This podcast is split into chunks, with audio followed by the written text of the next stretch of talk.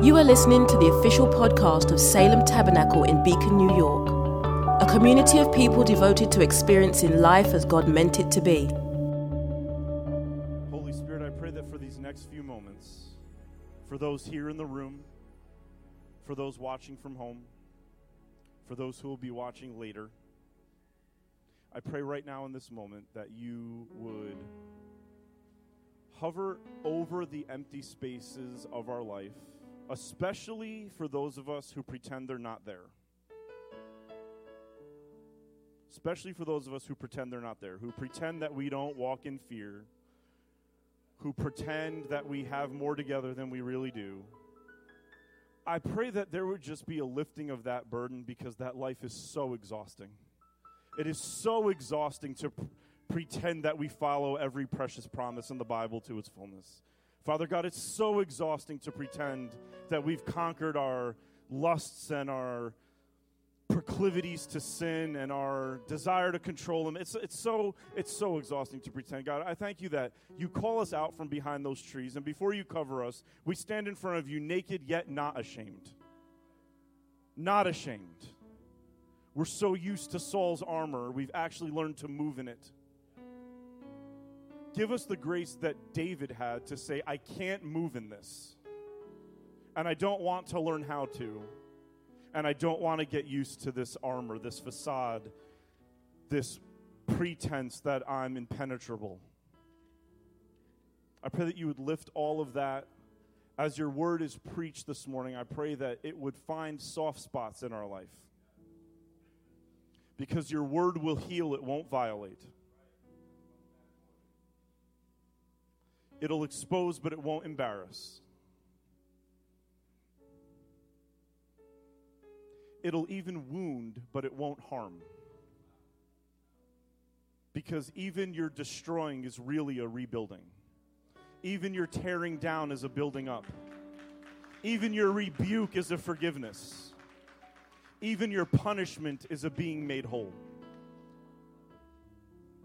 In your name we pray. And everybody said, You may be seated this morning.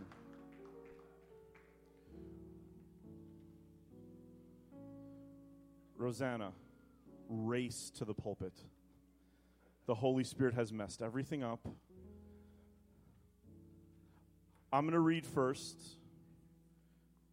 and then Rosanna is going to read. And I want you to listen carefully. This is after the resurrection. Peter and James have entered the temple, and I want you to listen to the words that they speak in the temple. We're just going to pick up right in the middle. And when they had brought them, Peter and James had just been arrested and the people who arrested them brought them. They set them before the council, and the high priest questioned them, saying, We strictly tar- charged you not to teach in this name, yet here you have filled Jerusalem with your teaching, and you intend to bring this man's blood upon us. But Peter and the apostles answered, We must obey God rather than men. The God of our fathers raised Jesus, so far so good, and then they go wrong whom you killed by hanging him on a tree. Error number one. God exalted him at his right hand as leader and savior, yes. To give repentance to Israel, yes. And forgiveness of sins, yes. And we are witnesses to these things, yes. And so is the Holy Spirit, whom God has given to those who obey him. Error number two. They said a lot of really good things and they said some things that are very, very wrong because much of the Bible is not prescriptive, it's descriptive, and sometimes it describes our mistakes. So we can see them and not make them. The two errors this Jesus who you killed, and error number two, the Holy Spirit whom God has given to those who obey him. Rosanna. Reading from the Gospel of John 20, 19 through 31. On the evening of that day, the first day of the week, the doors being locked where the disciples were for fear of the Jews, Jesus came and stood among them and said to them, Peace be with you. When he had said this, he showed them his hands and his side. Then the disciples were glad when they saw the Lord. Jesus said to them again, Peace be with you. As the Father has sent me, even so I am sending you. And when he had said this, he breathed on them, and he said to them, Receive the Holy Spirit. If you forgive the sins of any, they are forgiven them. If you withhold forgiveness from any, it is withheld. Now, Thomas, one of the twelve, called the twin, was not with them when Jesus came. So the other disciples told him, We have seen the Lord. But he said to them, Unless I see in his hands the mark of the nails, and place my finger into the mark of the nails, and place my hand into his side, I will never believe. Eight days later, his disciples were inside again, and Thomas was with them. Although the doors were locked, Jesus came and stood among them and said, Peace be with you. Then he said to Thomas, Put your finger here and see my hands, and put out your hand and place it in my side. Do not disbelieve, but believe. Thomas answered him, My Lord and my God. Jesus said to him, Have you believed because you have seen me? Blessed are those who have not seen and yet have believed. Now Jesus did many things, many other signs in the presence of the disciples, which are not written in this book, but these are written so that you may believe that Jesus Christ is the Son of God, and that by believing you may have life in his name. The word of the Lord. Thanks be to God. So, that last word that was given right in the middle of Stephanie saying that there's space between who we are and who we want to be. There always should be space between who we are and who we want to be. Woe to the person who thinks they are right now the fullness of what they ever should be. So sometimes the devil speaks to us as if we have low self esteem when actually what we have is humility. When actually what we have is humility. It is humility, not low self esteem, to know that you still have a ways to go. I know me, and I know that a lot has gotten better in my life. A lot of you can attest to this. But I also know that I know God has a long way to go with me. And that's not low self esteem. That is the humility of knowing that God accepts me how I am, but loves me so much not to leave me how I am. Don't let anybody tell you that your value depends on that growth. Your value is the same today, yesterday, and forever. That's why it's a joy to grow, not a pain. Jesus is not a security guard, Salem Tabernacle. He's a priest. Priests go to God on behalf of the people and then come back to the people with what God gave them. Jesus, in one way, ascended to the Father when he was lifted up on the cross. He ascended. He was high end when he was on the cross. And he went before God as Aaron went before God many, many times, bearing the sins of the people on his physical body.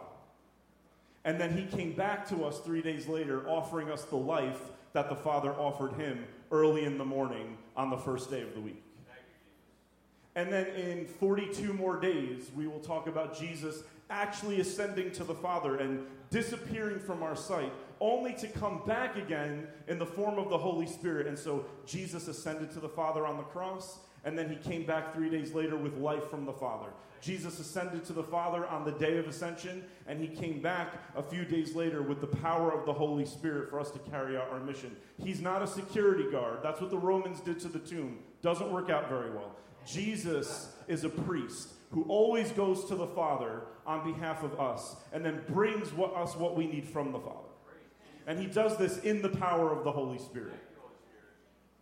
The Spirit is how Jesus can go to the Father and still be present to us. And the Spirit is how Jesus can leave the Father to come to us and still be present to the Father. We must be priests and not security guards. And let me say, the number one area where we need to stop being security guards is over our own lives. Because if I treat myself like a tyrant, always feeling like I fall short and I won't be valuable until I stop, I will never see Jesus the way he's meant to be seen, and I will never see my neighbor and love them as myself.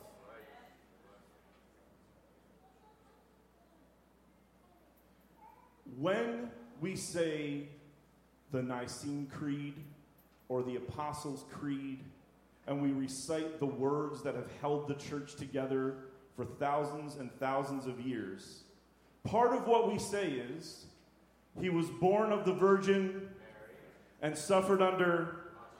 Everybody say born. Everybody say suffered. You,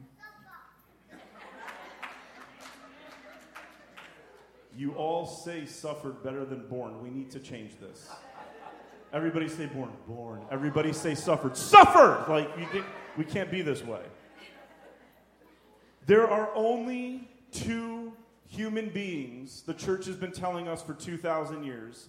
There are only two human beings that we will ever be like.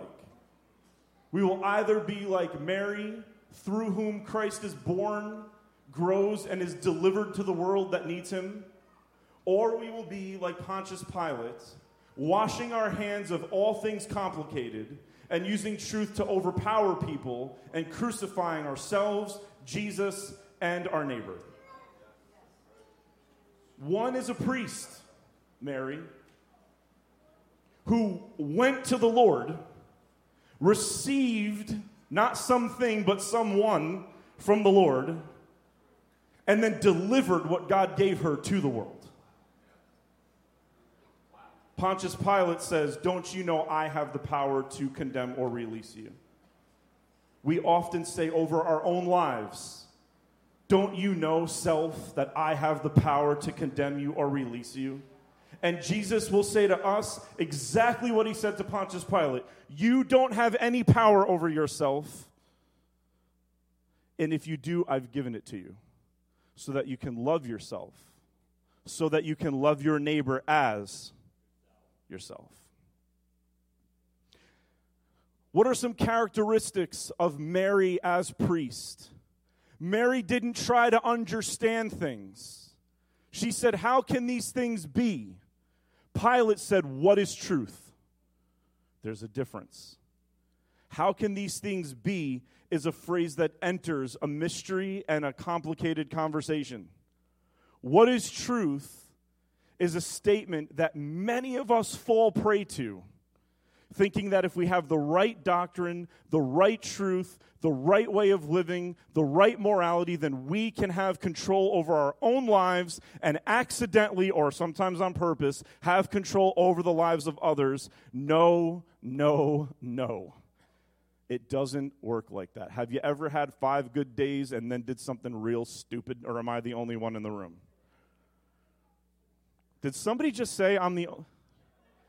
Sophia? She's not wrong. Today I put on my glasses and she said, You look like a real pastor now. And then I closed the door after I put her booster seat in the car and she said, You're also a lazy dad. Pray that my daughter gets saved from me. Mary didn't, Mary says, How shall these things be? And the angel says, Oh, easy. The Holy Spirit's going to overshadow you, and that womb of yours, that empty space, is just going to be filled with a baby. We got children in the room, so we'll just leave it there. And she's like, Cool. That, she doesn't understand it. What does it say? she treasured these things in her heart. There's a difference between seeking for understanding as stability and treasuring the mystery in our heart. When I tell you this is actually life and death, when we think that we have to understand, or that life is understandable, or that sin is understandable, or that grace is understandable, or that Easter Sunday is something we can lay hold of and understand, we will limit it. It will be a small world after all that we are living in. We will reduce it to something we can hold and then wield over the lives of ourselves and other people. Mary treasures these things. She treasures what she doesn't understand, but she knows it's a treasure nonetheless. The one who treasures the mysteries is the one in whom Christ grows. The one who demands what is truth is the one who washes his hands of Jesus and sends him away to be crucified to appease the crowds.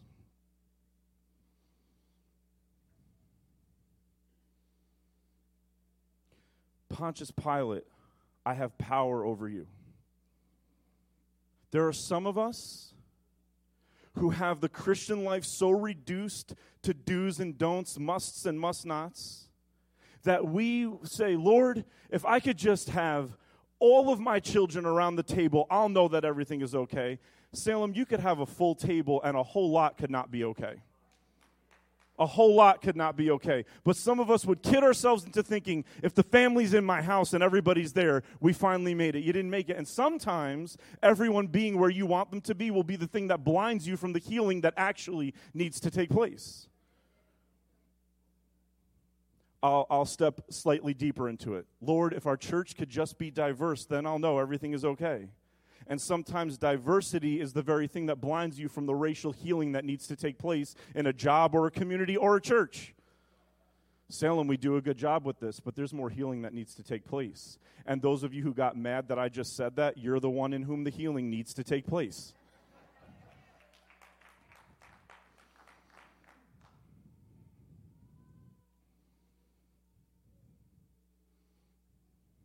Peter and James stand in the temple and they say to the Pharisees who just arrested them, The Christ whom you crucified.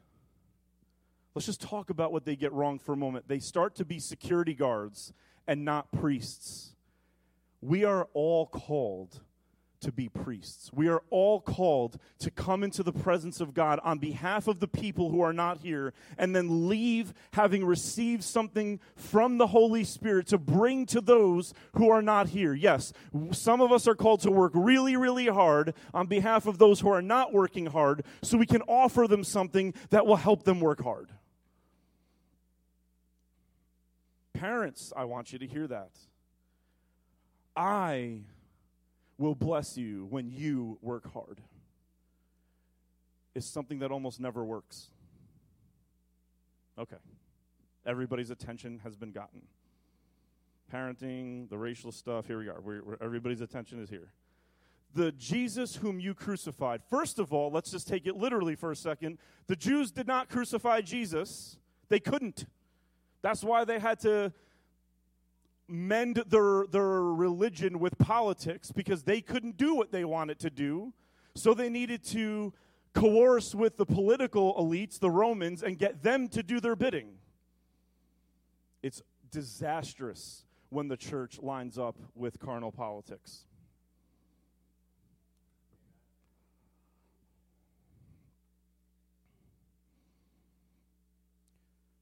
But the Jews also are the ones who delivered him to the Romans. So they're right there. Yes, the Romans crucified Jesus. Yes, the Jews crucified Jesus. But the few nights ago, Jesus looked at those two apostles and said, This is my body broken for you, because you're also crucifying me. But once the world starts to not do what we want it to do, we become security guards and not priests, and we say, You're the ones who crucified him. We are the ones who crucified him. I am one of the ones who crucified him. And I'm always wrong when I look at somebody else and say, You are the one who crucified him. They're wrong for saying that. Yes, it's scripture, but sometimes scripture is given to us to shed light on what the wrong thing sounds like.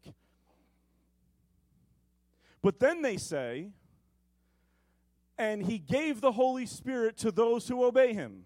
How many can say they've obeyed Jesus? This is not a trick question. Have you made some good decisions in your life? How many of you have done it without the help of the Holy Spirit? I'm just going to say, I'm just going to go out on a limb. You need the Holy Spirit to be able to obey him.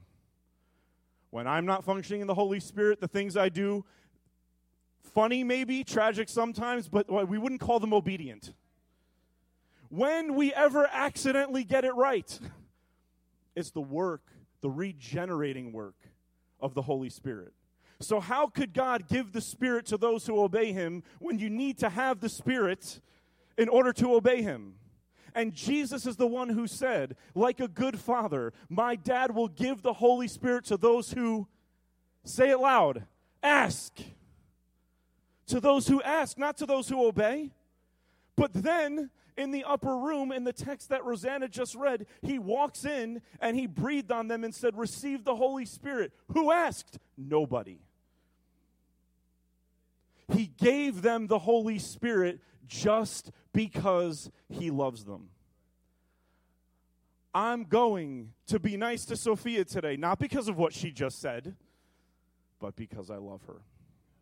And that face is so adorable. So they're wrong. They're gatekeeping. They're becoming security guards saying, you can only have the Holy Spirit if you obey. But we treat ourselves that way. We say of our own self, you clearly don't have the Holy Spirit because you're wrong, you're messed up, you didn't parent right, you didn't love right, you didn't serve right, you don't serve enough, you don't go enough, you don't give enough. And we say, Surely I need to do better so that I can have the Holy Spirit. And this, God is saying, First, let me priest you so that you can be a priest for those around you, starting with, You don't have the Holy Spirit because you're obedient or disobedient. You have the Spirit because I love you. That is why God's choice to give the Spirit is the only choice that ever matters. So, how does Jesus priest us? Ever notice that we claim, we call Thomas doubting Thomas when A, everybody doubted first, and B, he's the only one who wasn't in the room for fear of the Jews? The ten disciples are in the room, doors locked for fear of the Jews. Thomas is not there. And we treat him like he's not there because he doesn't have faith, but maybe he's the only one who wasn't afraid. Sometimes the scriptures tell us things to show us where we're at in our judgmentalism have anybody remember the rich young ruler? What must I do to have eternal life? And Jesus says, Go sell all that you have, and then you can follow me. And it says he walked away sorrowful because he had many possessions. Why do we assume he didn't sell all that he had? Because he was sorrowful about it? You go sell all that you have and tell me that you're having a good day. I don't even have that much, and I would be upset to sell what I have. We treat him like garbage because he walked away sad as if we would have skipped to go sell all that we've worked hard to have. The woman at the well who had five husbands and the one she's with now not being her husband. Why do we assume that she's promiscuous and hasn't suffered five tragedies? Because in Jewish culture, no one would have married her if she cheated. So the fact that four other guys married her shows that the reason why those relationships ended wasn't adultery. It shows us how we judge. The bad thief. Why do we assume just because the Bible doesn't say it? Uh, the, the Gospel of John was clear today. There are so many things that Jesus did that aren't written down. How do we know that the conversation with the bad thief was one of those great things, but it wasn't written? We just judge him. Steve, thank you for turning that AC on. I love you so much. Right now, I'm melting. And whoever is about to be annoyed that it's going to get cold in here, don't care. Don't be a security guard. Be a, be a priest. I don't care. You, you prepare a sermon and come preach to you, and then I'll you know, let you control the thermostat. We have to realize that we are judgmental with other people because we're judgmental with ourselves. And we don't let ourselves off the hook at all. And we treat ourselves like garbage, assuming we wouldn't have sold, assuming that we are the bad thief, assuming all of these things about ourselves. And God is trying to rescue us from the clutches of the legalism that we execute over our own life. We cannot love people on mission, on Jesus' mission if we are not okay with who we are, dents and all. Marks and all. So let's talk about three ways that Jesus priests us so that we could be comfortable in our own skin. Number one, in this story that we just read, Jesus offers presence without violation. He offers presence without violation. Simply put, he shows up in our life with the doors locked, and when he's in, the doors are still locked, and there's no signs of forced entry. He enters our lives two ways. Behold, I stand at the door end. Or sometimes he just comes in. He knocks when he knows you can answer. He shows up when he knows you couldn't answer if he knocked. Sit under that for a second. When he knows you'll answer, he'll knock. When he knows you can't answer today, you can't answer in this year of your life. You can't answer in this whirlwind season you're going through. You can't answer in the darkness that you're feeling. When you can't answer or when you won't answer, he shows up. Why? Because the disciples locked the doors because they wouldn't answer.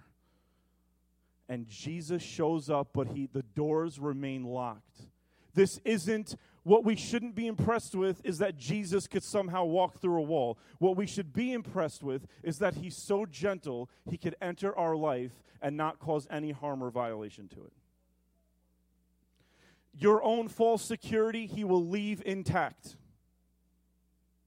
He will enter anyway, and he will speak peace to you until you're willing to unlock the doors from the inside. So if you feel like you haven't opened to him recently, he's in there anyway. He's in there anyway.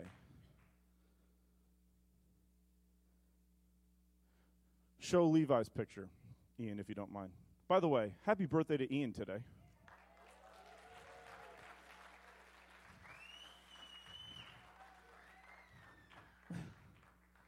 Dan, if you ever get my daughter to do that again, I'll kick you out of Salem Tabernacle. So, real fast, just the men, just the men. Men, do you appreciate Ian? Men, do you want to give Ian something nice for his birthday? Sign up to put chairs away after the mother daughter tea, otherwise, you don't love Ian. Because then he'll have to be the one to do it. To the two of you who signed up, thank you. To the rest of you, sign up today. If you're watching this or listening to this on Thursday in your car, sign up. Okay? Tell them happy birthday one more time, men. Good. Jesus comes in and doesn't violate. He doesn't violate. And Levi drew this picture of us leaving the tomb, Jesus standing there next to the tomb, towering over the grave. That preaches a little bit. But what caught my attention here, and I'm going to be very careful how I describe this there's a tree with one branch on it, with what seems like something like a little hook or something like that on the end. In 2,000 years of Christian art, and you all adults, you know what I'm about to say. Judas is on that tree. Because we know the story, yes? Give me a little amen if you know what I'm talking about. Okay. In a child's rendering of this, the tree that Judas died on is now green and Judas isn't there because Jesus heals everybody. And just like his mom and Joseph took him off the tree, he also took Judas off the tree. We need children to tell us that. And some of us will say, oh, well, of course a child would say that, but they're not theologian. A, neither are you. And B, we need children to tell us things. He doesn't violate, he heals. He shows up and he takes you off the things you've hung yourself on the judgment you've hung yourself on, the condemnation you've hung yourself on, the guilt you've hung yourself on. And that tree begins to bear fruit. This is what he does. And we can't love people rightly until we receive this kind of love from him. So he Jesus offers presence without violation. The next thing he offers is peace without transaction. peace without transaction. Just every word of this story matters so deeply. Jesus shows up without knocking or breaking the locks. And the first thing he says is, Peace be with you. And he speaks peace over their fear.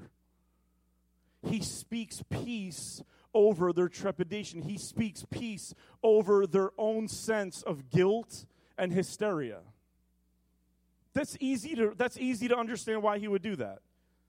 But notice when you read the text, they don't see him yet. Thank you, E, for printing out all the verses for me, even though I said you wouldn't need to.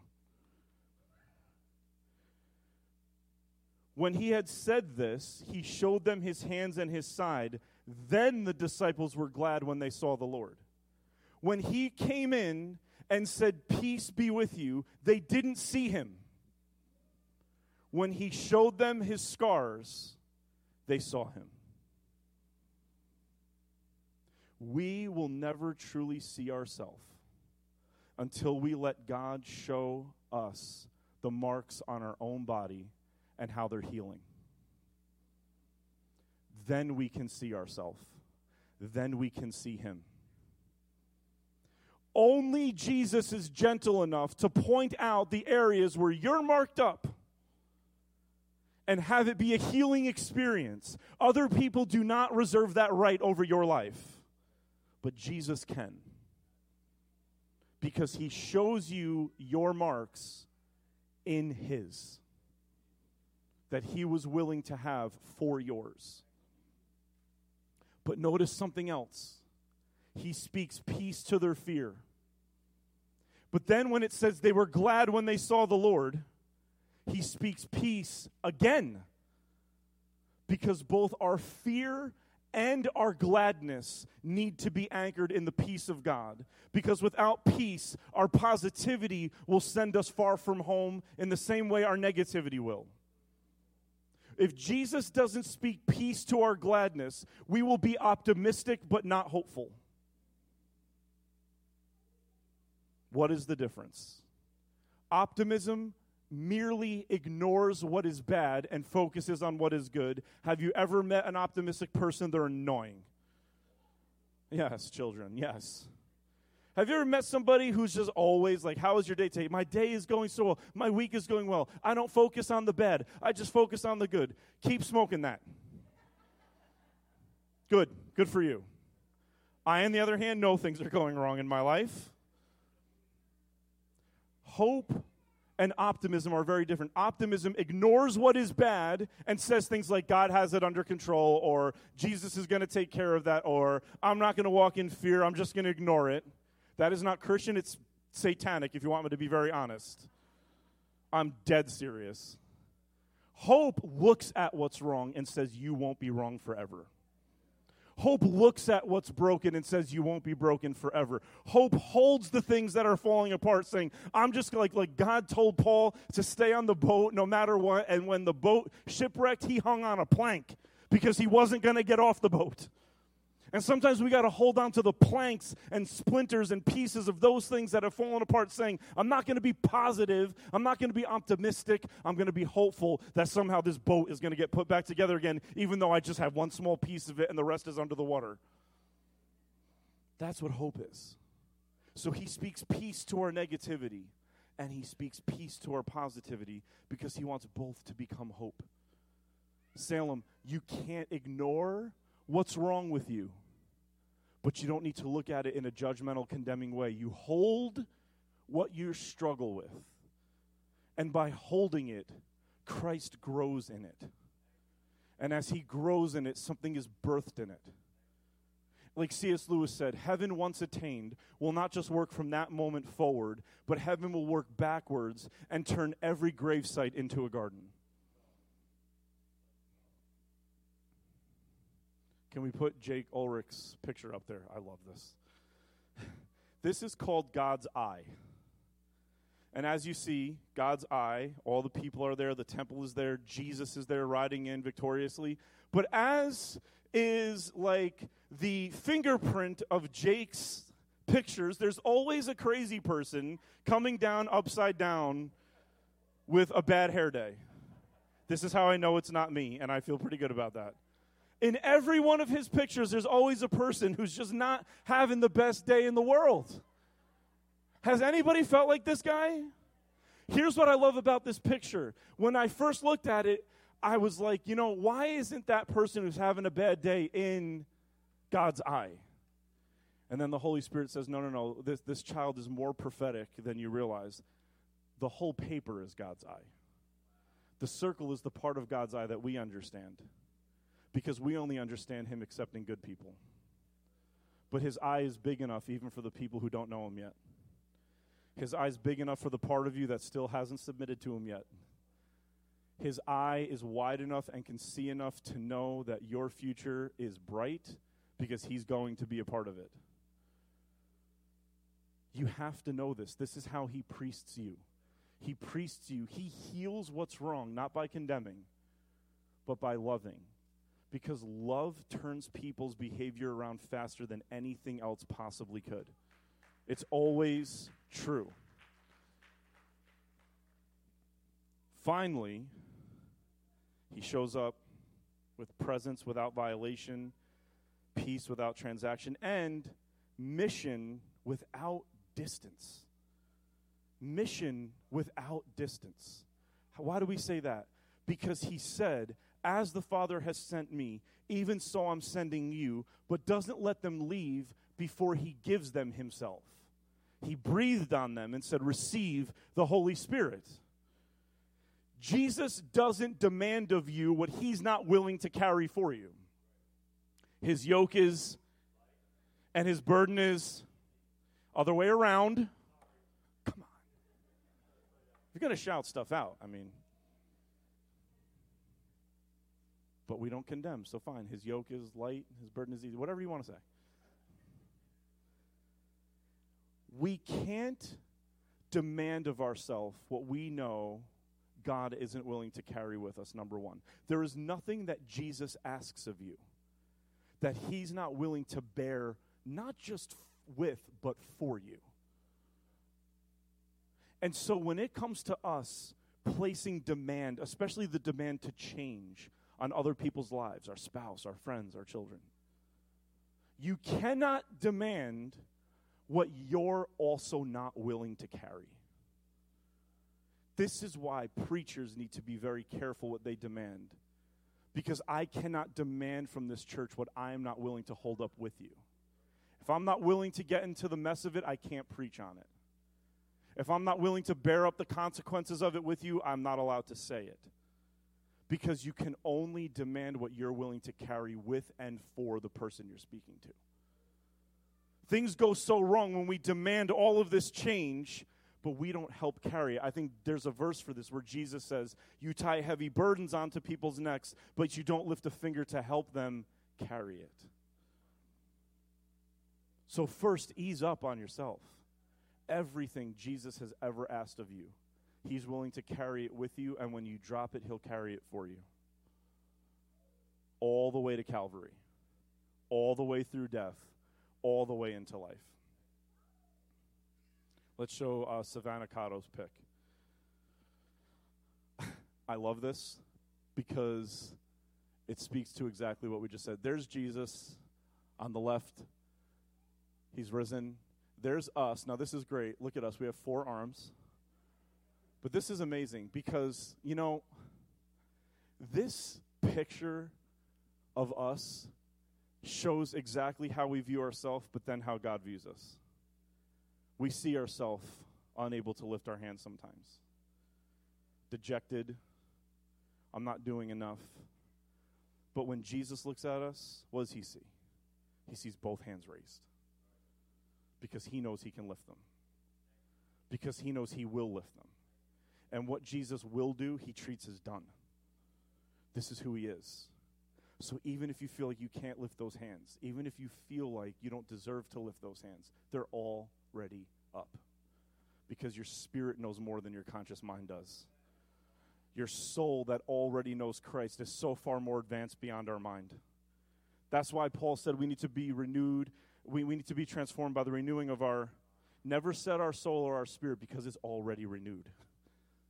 Our mind needs to catch up to what's already happened in our life. We put so much emphasis on the conscious mind, it is the last thing to come around. Everything else already has.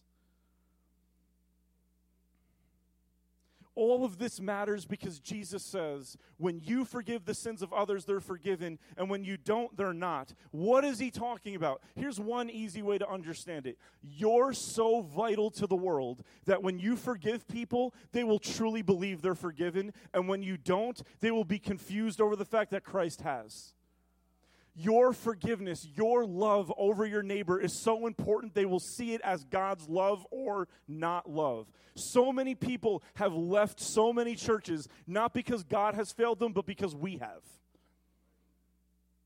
because they see a, a, link between a Christian's treatment over their life and God's treatment over their life. And why is that link there? Because this is what Jesus said When you forgive, they'll believe me that I forgive. And when you refuse to forgive, they won't believe me that I forgive. So we need to forgive our own darn self first so that we are free to forgive others so that the world might know.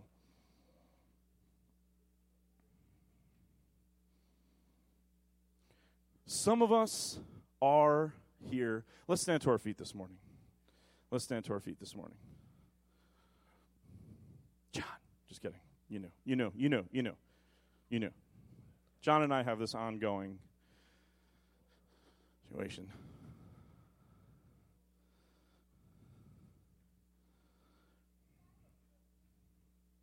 said, I'm coming, Pastor.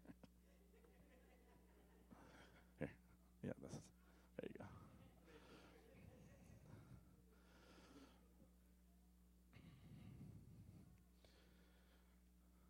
Every time we come to the table of the Lord, we get to experience what Thomas experienced. And that is, we get to touch the marks of Christ's body. We get to put our hands on the brokenness of it. And so many of us come to this table like security guards and not priests. We wonder why we have to do it. Is it really real? Is it superstition? Is it control? It is the very way that Jesus said we can still interact with him. He said it. And Paul even went so far as to say in 1 Corinthians 11, the cup that we bless, is it not a participation in the blood of Jesus? And the bread that we break, is it not a participation in his body? It's not a symbol, it's not a memorial, it is a participation in the body of Jesus. We get to touch the wounds.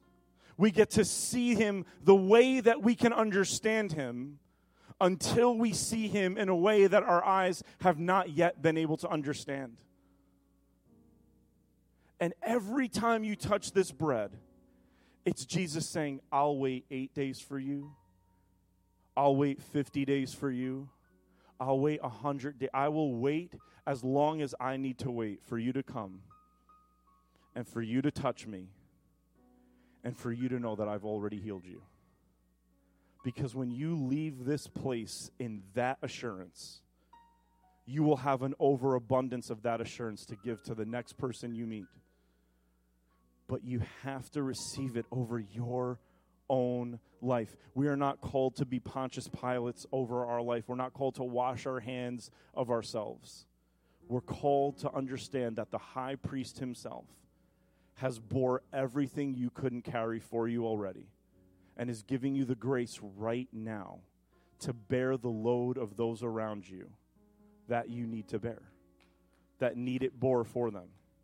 It's a long, arduous journey. It's going to take the rest of our life and all the other time we have after that. It's a slow carry, but you can carry it because He's carrying it with you. It starts by being very real about the things that aren't right because we can't offer God what we refuse to look at. We can't offer Him what we're insecure about. We can't offer Him what we have been so proud of. I do not walk in fear like other people do. You only say that so much because you're terrified. Finally be honest. Tell him how you really feel. Because what we offer him, he receives and offers it back healed. It starts with this bread. these are wafers from some online store that we get them on. What is this? When we offer it to Him and He gives it back looking exactly the same, it's not the same. Some people are going to tell you, I know you. You're the person you always were. I look the same, but I'm not the person I always was. And number one reason why I can tell you, me personally, here's my testimony why I'm not the person that I used to be, because I finally know that about myself now. I know I don't have it all together. I know there's a lot for Jesus. Jesus has a full time job right here to work on all this until he comes back. And I might be one of the reasons why he hasn't come back yet, because he's taking a break. The old me used to show everybody how together I had it. The new me, I'm not going to tell you all the details, but I don't have it all together. I don't. And neither do you. And we have to be honest about it.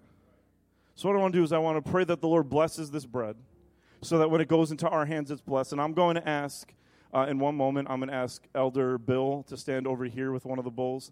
I'm going to ask, I didn't ask you this earlier, Elder Paul to stand over here with one of the bowls. I want you to come to the table, and then I just want you to spend a minute or two just, just offering God some areas that you've just closed off in your life and letting Him in, whether, whether you're answering the door for Him knocking or whether He's just there and you need to turn around and see that He's been there the whole time. Just want you to have that moment to heal so that we can be good lovers of creation when we leave here and all the people we're going to meet. Because guess what, Salem? There's some annoying people out there. They're aggravating.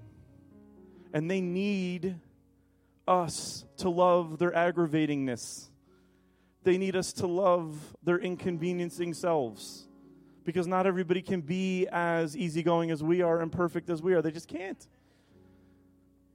So receive this food as you, being Thomas, touching the body of Jesus and hearing him say, Your name, and then leaving with the anointing to love other people in a way that we haven't been able to.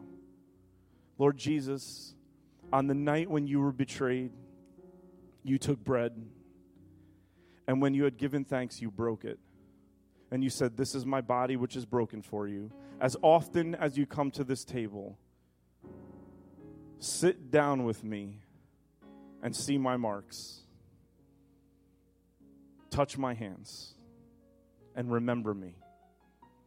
And after supper, you took the cup of wine and you said, This is the blood of the new covenant. Not like the covenant that's always telling you what's not right but the new covenant that is always telling you what God is healing. This is the blood of the new covenant for the forgiveness of sins, shed for you and for many, as often as you drink it.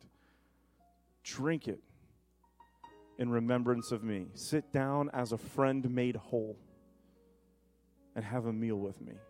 And so, Holy Spirit, I pray that you would descend on this bread and make it for your people the body and blood of Jesus the food and drink of new and unending life in Him, and sanctify us also, forgive us of our sins, and make us whole in our own view of who we are. And then give us the anointing to slowly begin to make those around us whole through the power of your Holy Spirit because you've given us your mission. I pray that we wouldn't feel missionless, but that every person we see is an opportunity to bring glory to the Father, the Son, and the Holy Spirit. These are the gifts of God for the people of God. Nourish on them in your heart by faith. Spend some time at the altar.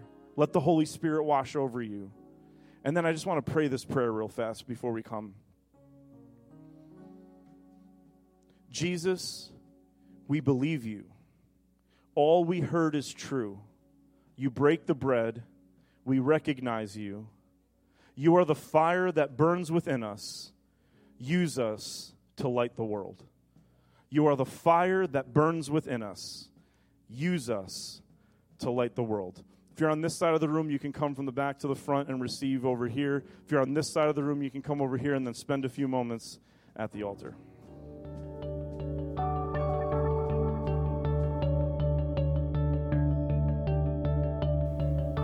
Thanks for listening to the Salem Tabernacle podcast. For more information about us, including gathering times and our location, check us out online at salemtabernacle.com.